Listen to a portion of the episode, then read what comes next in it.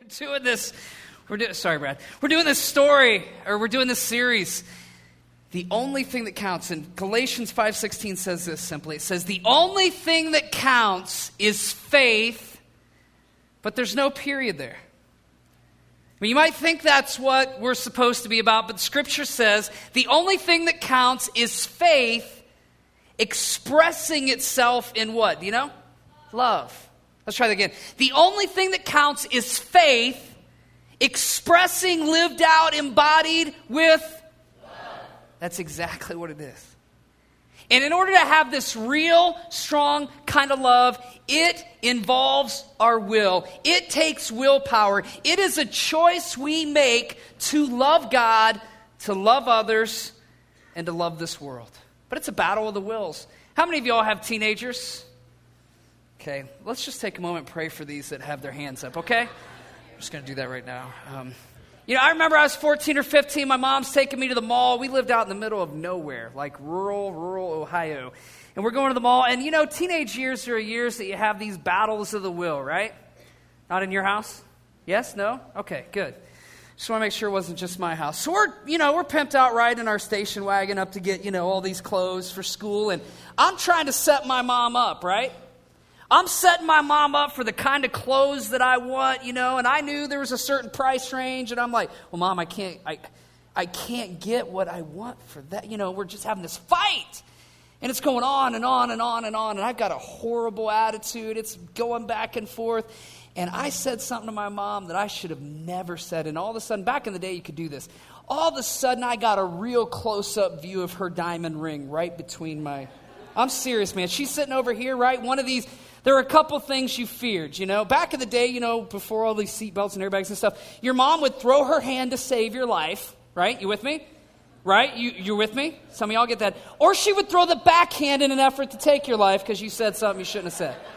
It, this was the other. And that absolutely set me off. And we, I still wasn't broken then. I said, you know what? Just let me out of this car.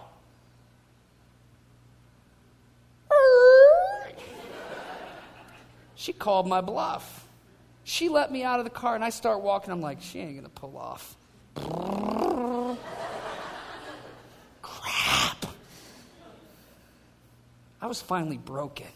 But I thought, I'm just to walk home, then I'm just to walk home. And a few minutes later, you know, my mom gave it some time. She comes pulling back up, and I acted like I was all tough and bad, but I was so glad she was back. she had broken my will. It was a choice. It was a choice. I, you know, when I got her ring right here in the middle of my, my head, I should have known at that point that it was time to surrender. By the way, my mom wins the award today for coming the farthest distance to K2 South Campus. She came all the way from China. So give her a big hand. She's here. I, am glad. Sometimes I'm glad she moved there because her arm can't reach me from China. Hey, you know what? Jillian said this you, you have the knowledge, you have the physical ability, now you just need to make a decision.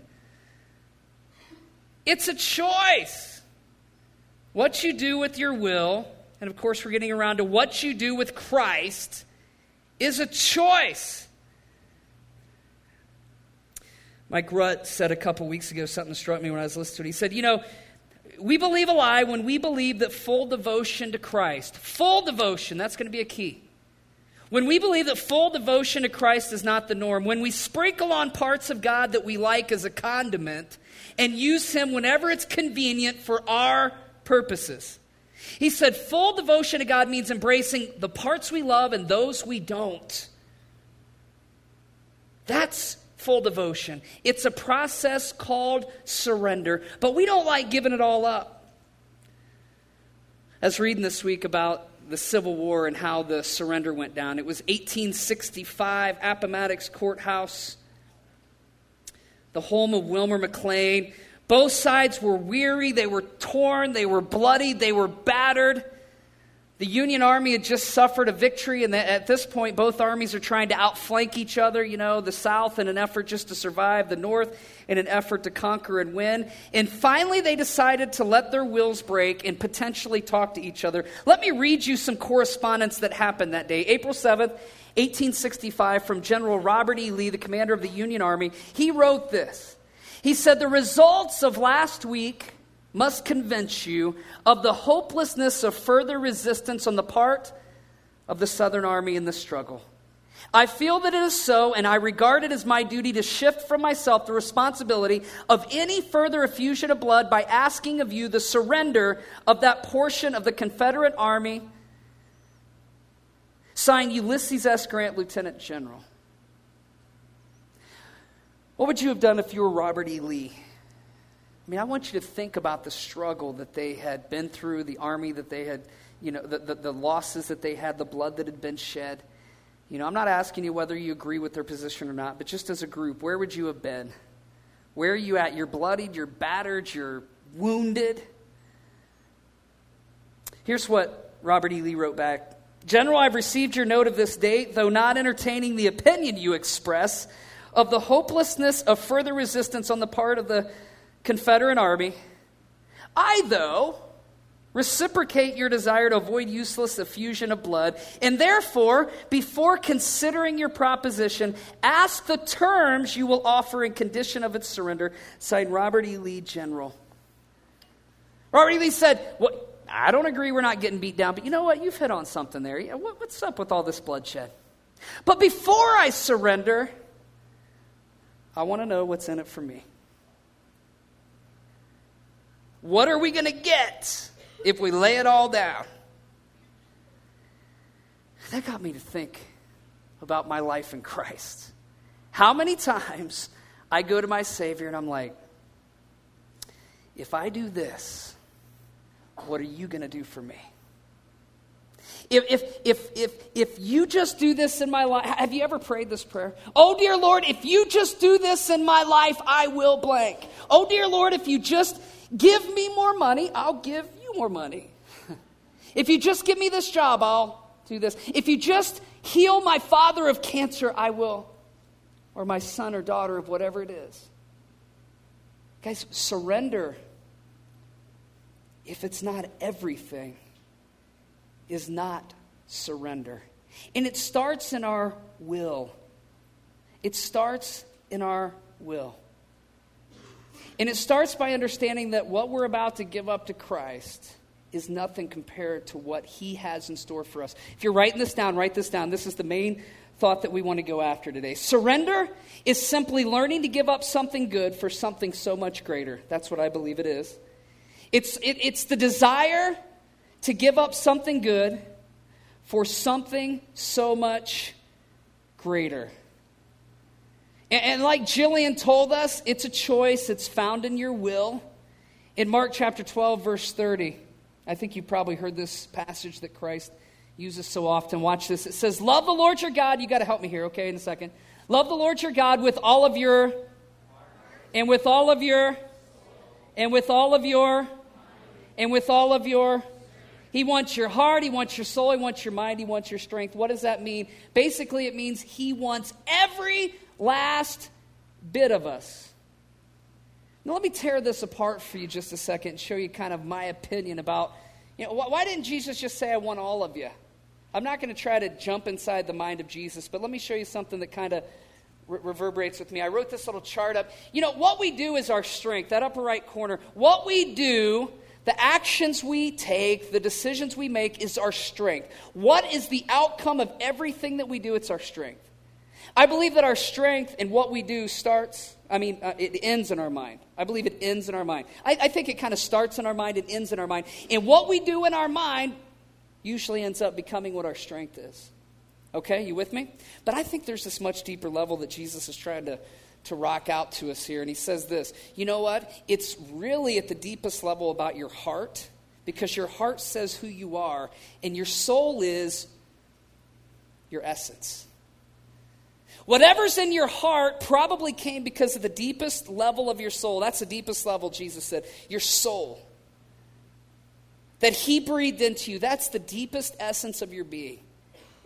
Then reverberates to your heart and says what kind of condition your life is in. It then becomes a part of your mind, your thought process, and then you act on it, okay? Now, this back and forth that happens on these two levels, don't just think, well, I did it without thinking about it. That's not true. If you did it without thinking about it, you skipped the mind and went right to your heart and soul. It was just a part of who you were, so you didn't have to think about it. But that's that's how it should be with Christ. Now, I believe this thing that runs in between, all of this back and forth, back and forth, back and forth, back and forth, is where our will comes in. I believe that's where the choice is made. I believe that's where the decision is fought. You, you really can't fight it in your mind because it's about your heart and soul. It's about those deepest levels. And this exchange that goes back and forth will say whether or not you're fully devoted to what Christ has, and it is your choice. Here's what I believe our will is where we decide what we will serve and who we'll surrender to. Hey, Mike, come up and help me, man. Our will is where we decide what we will serve and who and what we'll surrender to. See, it looks a lot like this. Got this little platter. And you know, you think as a servant, okay, if I'm a servant to the king, you know, I bow down before the king and I say, okay, king, here is, here is what I give you. Just stand over there back there just kind of face me. Mikey's going to play God. He likes that. he actually paid me to do this illustration. Um, so, so he, here's the thing about a servant. Um, you know, I can come out of the back and serve the king his food, his drink, and things like that. But I want you to understand the king's not fully in control of what the servant brings. The king might say, "Well, this is what I want and this is what I expect." But the ser- how many servants in the Bible and throughout just our regular history killed the king because of some little cyanide poisoning or something they slipped in. You with me? The king can say anything he wants, but it's up to the servant to carry it out, right? Right? But see, I don't even believe it's on that level. I believe that full devotion and full surrender to Christ involves a change of the will. And here's how it works I believe I can come to God and say, Oh, dear God, you know, I trust you as, as me or as my Savior, and I know that you'll take care of me. And here's what I have for you today. Will you take this, Lord, and bless it? Now, you might even believe that you're giving him the right thing. Take it, bless it. You might believe you're pouring out exactly what he wants for you. But the fact was is that it was still partially your choice. What I love is this picture. I love Dave Nelson. He gives these little pictures once in a while. And he said something to me once, and it just has never left me. He said, You know what? Every morning, you need to get up out of your bed. And you need to covenant that it's not about what you're going to bring to Jesus today. Oh, here's what I have for you, Lord. You know, take it and bless my mess. Or maybe it's good. Maybe we think it's good. Maybe it is holy and just. It's not how it works. That's not the surrender of will. That's not complete and utter total surrender. Complete and utter total surrender is when we get up every day and we see our Lord and Savior out in the middle of a field or on the beach, whatever you want. You walk up to Him and you say, Lord, what is it that you would have me serve back to you today? You see that subtle shift that makes all of the difference in the world? That's what we want to talk about. And that's the heart of the matter. Thanks, Mikey. That's the heart of who we serve and what we serve and who we are. Because Scripture tells us this, Colossians 2 6. Let, let me dig this apart. Um, it says this So then, just as you, it'll come up there in a second, don't worry. So then, just as you received Christ Jesus as Lord, continue to what? You see, I think there's a couple levels here. I think a lot of us have come to the point in our life where we say, okay, I've received Jesus Christ into my life, but I believe many of us have not come to a point where we've made him our Lord and Savior. I believe that we haven't always figured out what it means to continue to live daily, moment by moment in Him. And I believe that's why a lot of us struggle man, listen, I'm talking to myself. the greatest, the, the passion that I have usually when I speak is because I'm looking right back in the mirror. You with me? I'm so stupid that God makes me do this multiple times every weekend to get my point across. You're so much better, you only get it once, all right? Man, I believe that we have got to do more than just reserve our spot in heaven. We've got to make him the Lord of every bit of our being through submissive surrender. And the thing I love about Jesus, man, he was so spot on all the time. Was he not just the perfect example for us? People wonder, well, why did Jesus do all this stuff? You know, he was the Son of God. Why did he have to do that? You know, why did he have to do it this way or that way? Because, you know what? It never ceases to amaze me when I open up Scripture and I see that I'm going through the exact same thing that Jesus also went through and modeled for me. And you know, he models this little, this little, I don't want to say it's a challenge because I don't believe the Son of God even had an iota in him to give in to temptation. But I believe he modeled with us and fought in the flesh this same bitter struggle that many of us face. Uh, let me take you back to the garden. That's where we want to uh, put the majority of our text this morning. Matthew chapter 26, verse 39. Matthew chapter 26, verse 39. Jesus in the Garden of Gethsemane had just been betrayed by his disciples. He had just gotten uprooted. He had just been absolutely um, shattered by what was to come. And it says this that going a little farther, follow along with me here. Going a little farther, he fell with his face to the ground and he prayed this My Father, if it is possible, may this cup be taken from me. Yet not as I will, but as. Not as I will, but as. So, Lord, if you could take this away, please do it.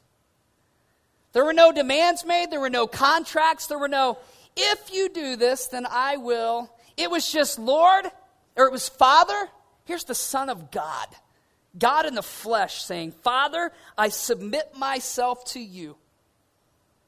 And whatever it is that you have for me, I want to do it. But notice also that Jesus said, you know what? If it's possible, if it's possible, would you do this? Not as I will, but you do.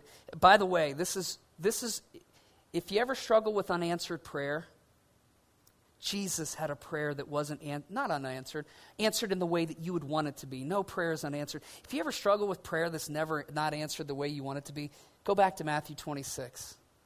And so he returned to his disciples and he found them sleeping. They had no willpower. Could you men not keep watch with me for one hour? He asked Peter. Watch and pray so that you won't fall into temptation because your spirit, man, your spirit wants to do what's right, but your body is it's weak, it's undisciplined, it's untrained. Keep going. He went away a second time and prayed, My father, if it's not possible for this cup to be taken away unless I drink it, may your will be done. And when he came back, he again found them sleeping because their eyes were heavy. So he left them and went away once more and prayed the third time, saying the same thing. Saying the same thing. Here's what I want to get at. Here's what I want you to understand about surrender. First of all, remember this surrender is learning to give up something good for something so much greater. But the first thing you have to understand, the great theologian Jillian told us, is that surrender is a choice. Surrender is a choice. Write that down. Surrender is your choice. Now, here we see the Son of God. Did you pick up on this little phrase? It says the Son of God went a little farther, and Jesus fell with his face to the ground. You with me here? He's eating the dust. What kind of position is this? What kind of position is this? It's ultimate surrender. Don't miss these nuances in Scripture. They're there for a reason. Jesus didn't just, he could have stood up by an old oak tree that he created, by the way. it says he fell in the dirt and he tasted it. He fell with his face to the ground. And that was a choice that he made to be submissive to the Father. He fell with his face to the ground because submission is our choice. Um, if you don't know this, I used to be a police officer in the inner city in Columbus, Ohio, before God called me into ministry. Missed that job, loved that job, would go back and do it in a heartbeat. But um, worked in the inner city. It was a really, really bad area, Columbus, Ohio. 1.8 million people in the metro area, so it was no cakewalk. Um, my wife, one day, it's, it's, it's Mother's Day, and she was pregnant with our first child. Uh, this is probably 15 years ago. Or no, sorry, we've only been married. Let me do this math right. I don't know. I don't know when it was. It was a while ago. She was at the first service. Praise Jesus. I didn't get it wrong that time, but it was a while ago. And um, she decides that she wants to ride along with me that day. They allowed people to ride along, and I'm like, You're not riding with me. I worked in a war zone. I'm like, There's no way, especially being pregnant. And uh, it being Mother's Day, I'm going to shorten this story a little bit. She won. Back and forth, back and forth. Fine, you're coming. Well, even on Mother's Day down in the hood, it was quite quiet. You know, the drug dealers, the prostitutes, all those people actually had mothers too, and they were hanging out with them, and it was a quiet day. And so I'm like, well, you know, she's riding around with me, and there's just nothing going on. I'm like, I don't want her to think, you know, I come home all the time telling her these great tales, and nothing's going on. I'm like, I got to do something. It was a Sunday afternoon to make it even worse, right? And, you know, just quiet as could be. So we're driving through, and I see this guy. He has the wrong tags on his car. That was just normal down there. Nobody had the right plates on their car. They were never registered, never insured. It's just how it rolled. And so we didn't have a lot of time to do traffic stuff. We were dealing with shootings and gangs and all that stuff. But I'm like, man, there's nothing else going on. So I light the guy up. You know, I'm like, I'm just going to show her that I do something. And would you know it? The guy decides he doesn't want to stop. So it's on. This guy starts blowing stop signs down the road. I got my wife in the car. She's pregnant with her child. And I'm, you know, I'm trying to, like, I'm, I'm in this battle of, of, of trying to keep her safe, but yet be the macho husband cop, you know, like, all right, we're heading, we're going on. And this chase went on and on and on and on and on and on. This guy pulls in the back of a school and he jumps out. And so I jump out. I'm like, get your hands on the ground. And just like a movie or something, I couldn't believe this happened. This guy, I get out, start running at him. He knew exactly what he was going to do. He acted like he took three steps that way. I took about 40 his way. He gets back in his car and drives off. So now I'm standing out here looking stupid in front of my pregnant wife. The car's back there. This dude's driving off. So sprint back to the car, get in the cruiser. He's well ahead of me this time, going about 60 or 70 down this back alley. And little did we know, I mean, the cavalry was on their way. The chopper was coming, cars, you could hear, you know, all this stuff going on. All of a sudden, this guy's going 60 or 70 in a back alley, and another officer coming this way is going like 60 or 70. And it looked like something out of Die Hard. I'm not lying. It was like, you know, all this. I mean, can you imagine two things going about 60 or 70 in a tiny little back alley just collide, just boom. This guy flies across. I'll never forget. He flew. We watched him fly over, hit the window, and he's just laying there. Let me tell you something. I told my wife, I'm like, honey, if anything bad happens, hit my bailout button. We had all we there was three of them in the car because every little police radio had a little panic button on it. It's this little button you can push. It's the oh crap button. Send the cavalry right? So I'm like, if anything ever happens, just hit this little button, save my life. I had a little one on my walkie too, and, and all this stuff. And, and uh, so she knew that, and so she, I parked the car back a ways, and I go running up this guy, put my gun on him. He was just like out. And I'm like, let me see your hands, let me see your hands. Well, apparently I woke him up. Comes lunging at me, like right at my gun. So I put it down. This guy was a beast. I mean, I know I'm a beast, but he was five times the beast of me. All right, so let's compare beastly features here. Throws me out of the way. So now he takes off running, and I'm worried about my partner back there, the guy in the cruiser, and he, praise Jesus, he was okay. And he comes running out, and so we start chasing this guy. And so we're chasing this dude, and I've never had this happen before, but all of a sudden the guy stops, this beast. He stops and he looks at us, and I'm like, well, what do you do now? This has never happened. I've been in like 48 chases and they've never stopped and looked back at me. And the make matters, so we're fumbling around like, what the heck do we do now, you know? Do we shoot him? Do we mace him? Do we tase him? What, what, wow. He starts running back at us. That's not a good feeling, guys. So now he's pursuing us. All of a sudden, he gets up and it's on, and we're in the fight of our lives. We're in this big fight. Now, let me tell you, I'm not the biggest dude in the world. I got, I'm like the quick guy, right? Not the big guy. And so, but this other guy, Remus Borchilla, he was like this Russian dude that matched his name. As wide as he was tall, he was a beast too. And we're in it with this guy. We're trying to get him to surrender. We're trying to get him to stop. You know, I got my mace out and it just got obliterated. It flies over there. I didn't have my walkie. It was tangled. Our walkies were all tangled up with each other. It is on. This guy would not go down. We're kneeing him and elbowing him, kicking him. And because, I mean, we tried to be cool about it at first and, and, throw him down, but he was a beast. And we were fighting this guy forever and forever and forever and forever and forever. And so we finally thought we got him down. We get him down where his chest is on the ground. And this, no joke, I'll never forget it. He takes both of us and he bench presses us up. I'm like, you got to be kidding me. And so Remus is below me. I'm on top of Remus, right? And I actually did in this fight. It was quite good. I introduced his head to the pavement multiple times. I really did, and got him to submit. You know, I, I mean, bam, bam, bam, bam, bam. That was the only way to get the dude to submit. He was out, he was all strung out, all kinds of stuff. You know, the moral of the story is my wife never pushed the button. so I didn't know. I'm like, because here, all three of us end up at the hospital. We all got injuries. This was a fight and a half. This was crazy. We're all sitting in the hospital. I'm like, why did you not push the button? Well, it didn't look like you were in trouble. I'm like, it's of like the fight of my life. So actually, that made me feel good. I'm like, you know what, honey, you're right. I, we had that under control the whole time. Here's the point. You'll not forget that story, but the point that's attached to it is you will surrender to God one way or the other. Now, I do not believe that God will just beat you down every time. I believe that He could introduce your face to the pavement, and I think at times He does that. But at the end of the day, the choice to surrender is ours. It's ours. John 7 17. Look at this. If anyone what? Romans 12, 1 and 2. Therefore, I urge, who? I urge you, brothers and sisters, it's your choice.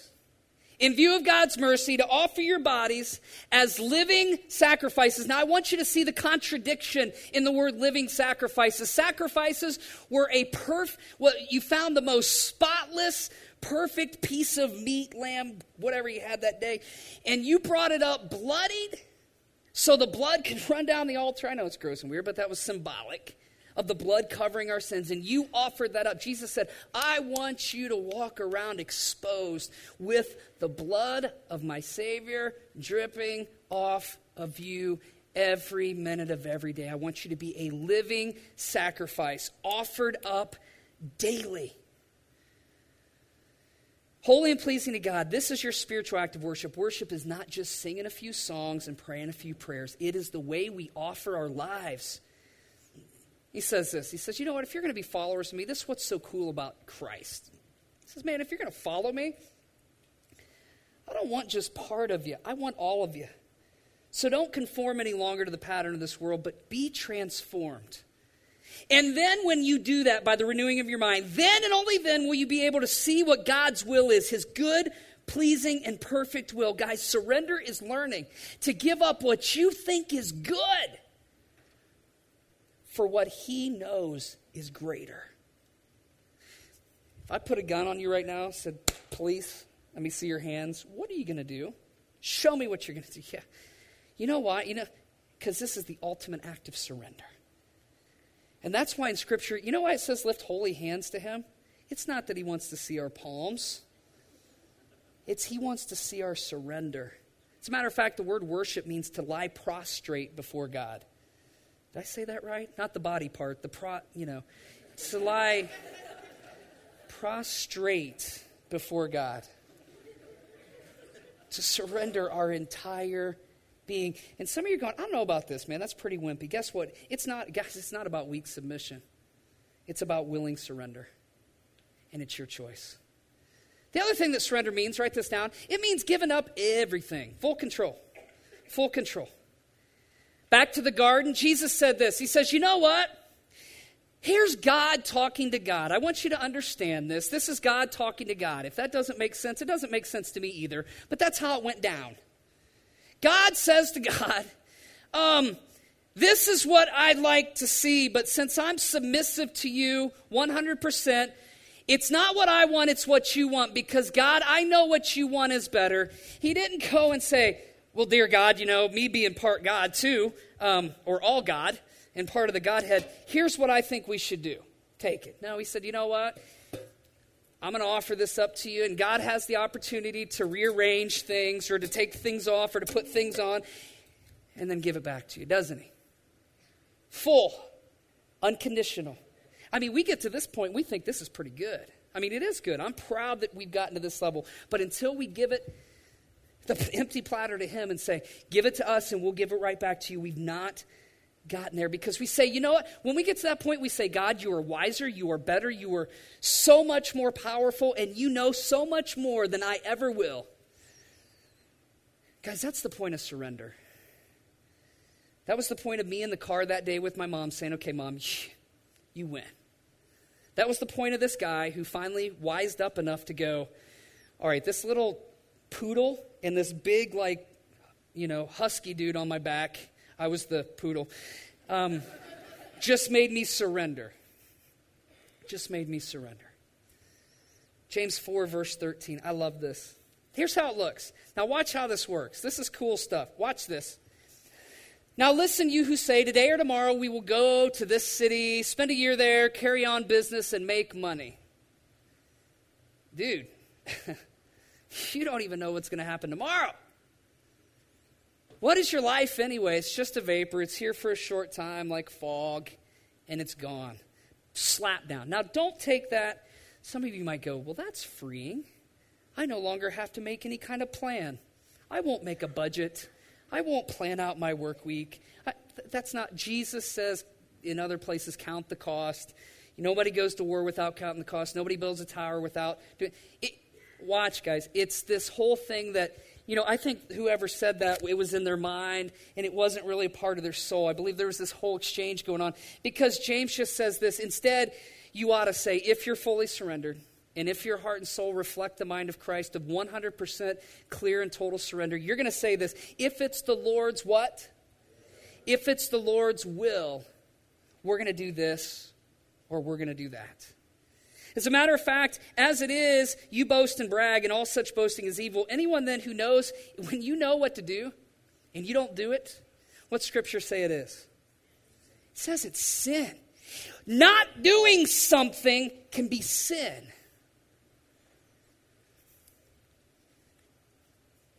Now, that doesn't mean that, you know, I have to go to my dude Mikey. He's uh, a good friend of mine. Hey, Mikey, man, if it's the Lord's will, after church, let's go get some pizza. And then if it's the Lord's will, let's go see a movie. And by the way, if it's the Lord's will, no, that, but that just has to be the underlying essence of our being, how we live our every lives in complete and total surrender.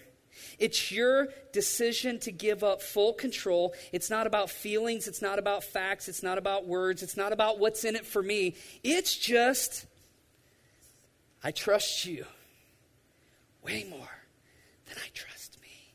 And I want to give up what I think is good for something that you know is great. Because surrender is learning to give up something good for something so much greater. Surrender is your choice. It means you got to give it all up. And the last thing is this that surrender is a second by second decision. You're like, man, this must be easy for you. You're like a pastor, and I can see you're pretty passionate about it. It's not. So much so that this, for, that this third point in my notes for the longest time, I think it read this surrender is a daily decision. That's pretty good, isn't it?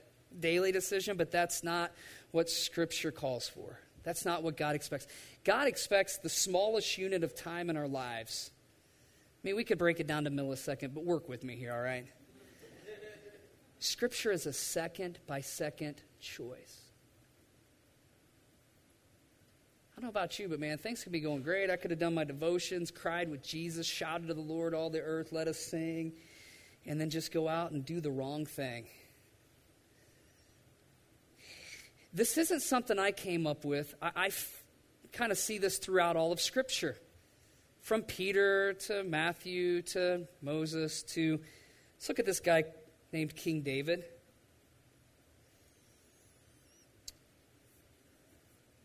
Um, King David, a mighty warrior, started killing lions, tigers, bears. You know the whole story, right? Then he killed Goliath, and then he conquered entire nations.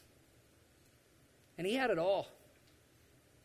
Um, he's the one that would have built the permanent temple for the Spirit of God to reside in.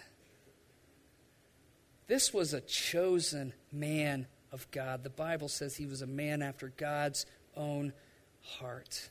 But that wasn't enough. It wasn't a second by second decision for him. Just like the disciples, listen, the disciples had a choice there in the garden to stay awake, did they not? Did they not? Sleep was good. Sleep is good. Amen. Sleep is good. But doing what Christ asked us to do in that minute was better. And I I could see these disciples struggling, just like David. Let's tie these two stories together. Um, the disciples sitting in the garden, um, you know, when Jesus went away, they were pretty embarrassed and like, dude, we need to, guys, let's let's play the staring game and keep open here. You know, I can't imagine they just went, well, forget him, let's go back to sleep. One of y'all stand guard when he comes, nudge us. No, they probably wanted it to happen. Jesus comes back the second time, finds him asleep. It was a second by second devotion. They gave up something greater for something good. One of the disciples threw out, well, Jesus, man, like, you turn water into wine, why don't you turn some into Red Bull or something for me right now? Because I, I'm tired. It's a funny thing that um, it's usually when we're tired, physically and spiritually, that we choose to do the right thing or the wrong thing. It's when the spirit is so weak and our flesh is so weak. Our spirit might be willing, but our flesh is just worn out. Let's fast forward to King David, right? Had it all. And he decided to trade the great for the good. The eternal for the temporal. And guys, here's what I want you to understand. It just took a glance. It just took a very quick glance for that to go wrong. As a matter of fact, if David would have been doing what he was supposed to be doing, that glance would have never happened. First Kings tells us that this took place at, during a time when the kings were supposed to be out in the battlefield. David wasn't in the right place. So, of course, one decision led to another poor decision. And in a second, he saw something awesome. You know, he's out scanning, doing whatever, and then he's like, wow. And he said, I want that. And he made a horrible decision and spiraled out of control. And you know what? You have that same decision second by second. You know, you can pop in a movie that has skin in it and that you know is not going to bring you closer to Christ. You could click on a website that you know you shouldn't click on. Just got quiet in here. Do, do I struggle with that? Absolutely. That's why I have this little thing on my computer called Triple X3 accountability software, because I don't trust myself because it just takes a second to fall. You know, these little dumb things we have to do this time of the year, they're called taxes. Are you going to give to Caesar what's Caesar's and to God's what's God's? How about reimbursements with your company? How about what bed you wake up in at night? It's your choice. You know, in your marriage, don't miss this, please. There's a lot of marriages that are struggling. You know, it's your choice. It's your choice to love what's not always lovely. And for your spouse to reciprocate your ugliness. It's a choice to love that. Because you could easily go, well, man, you did me wrong and walk away. It's your choice. It's your choice with your kids. It's your choice how you spend your time. Well, I just don't have time today to go do that or down to, you know, serve whatever. It's your choice what you do with your talents. It's your choice what to do with your finances. It takes a surrendered will to be like Jesus. Let me shut down with this and, and just let you know this. Surrenders, guys, surrender's your choice. It's your choice. It means he wants everything, not just your platter, but you want his. And it's a second by second decision. But let me comfort your soul it's not easy. It's not easy. Look, Luke 22 44. Different gospel tags this on to the end and says this. He was in the garden after this whole exchange. It says, and being in what? In what? Have you ever been in anguish? Oh God, why is this going on? Why, why, why? Won't you just? So is he. In anguish. He prayed even more earnestly. And his sweat was like drops of blood falling to the ground. He knows. That's what I love about Jesus and God. Everything that we want to know, they've probably been through. Have you lost a son? God knows what it's like to lose a son. Have you not had a prayer answered the way you went? So did Jesus. Jesus did it. He paid a price. He surrendered his throne, his position, his dignity, his rights, his possessions. Ultimately, he surrendered his life willingly for you. And that price that he surrendered, he surrendered something good for something so much greater, and that was eternity for you and me. He could have chosen other options. Nothing compelled Christ other than love and will to do what he did. It had nothing to do with him. It had everything to do with obedience to the Father. And listen, here's why. Because when he hung on that cross for me and you, and he suffered in anguish, and he left the posh surroundings of heaven, guys, he had you in mind. I believe this with all of my heart that as he hung on that cross, he saw Charles Hill, the dirty, rotten, filthy man that I am.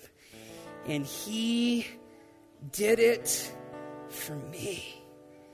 If I were the only one on earth, he would have surrendered it all for me.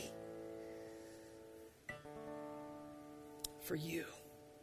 Guys, that's why we surrender. We don't surrender to please God and so He'll give us more. We don't surrender our finances because, like some folks on TV say, He'll pour you out this you can't. Get. Bad theology. We surrender because He surrendered it all for us and He had us completely in mind. Let me show you what this looks like. You've been following, I mean, with just utter heartache, what's going on in Haiti.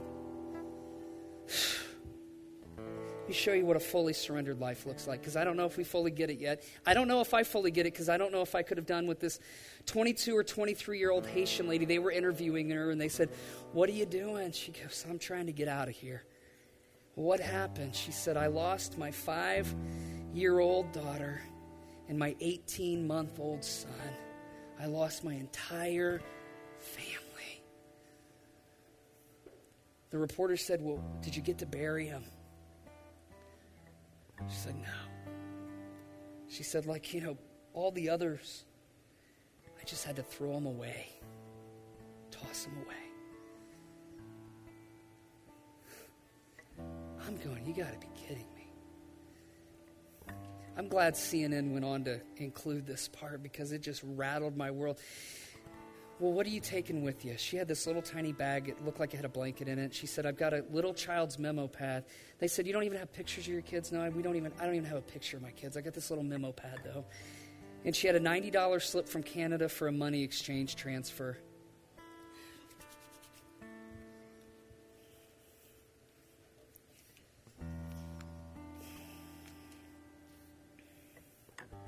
She had a Bible that was taped up. I don't know if I could have done this. She had a Bible that was taped up, and she looked right at the reporter and said, Psalm 46 says, The Lord is my refuge, and He is my strength.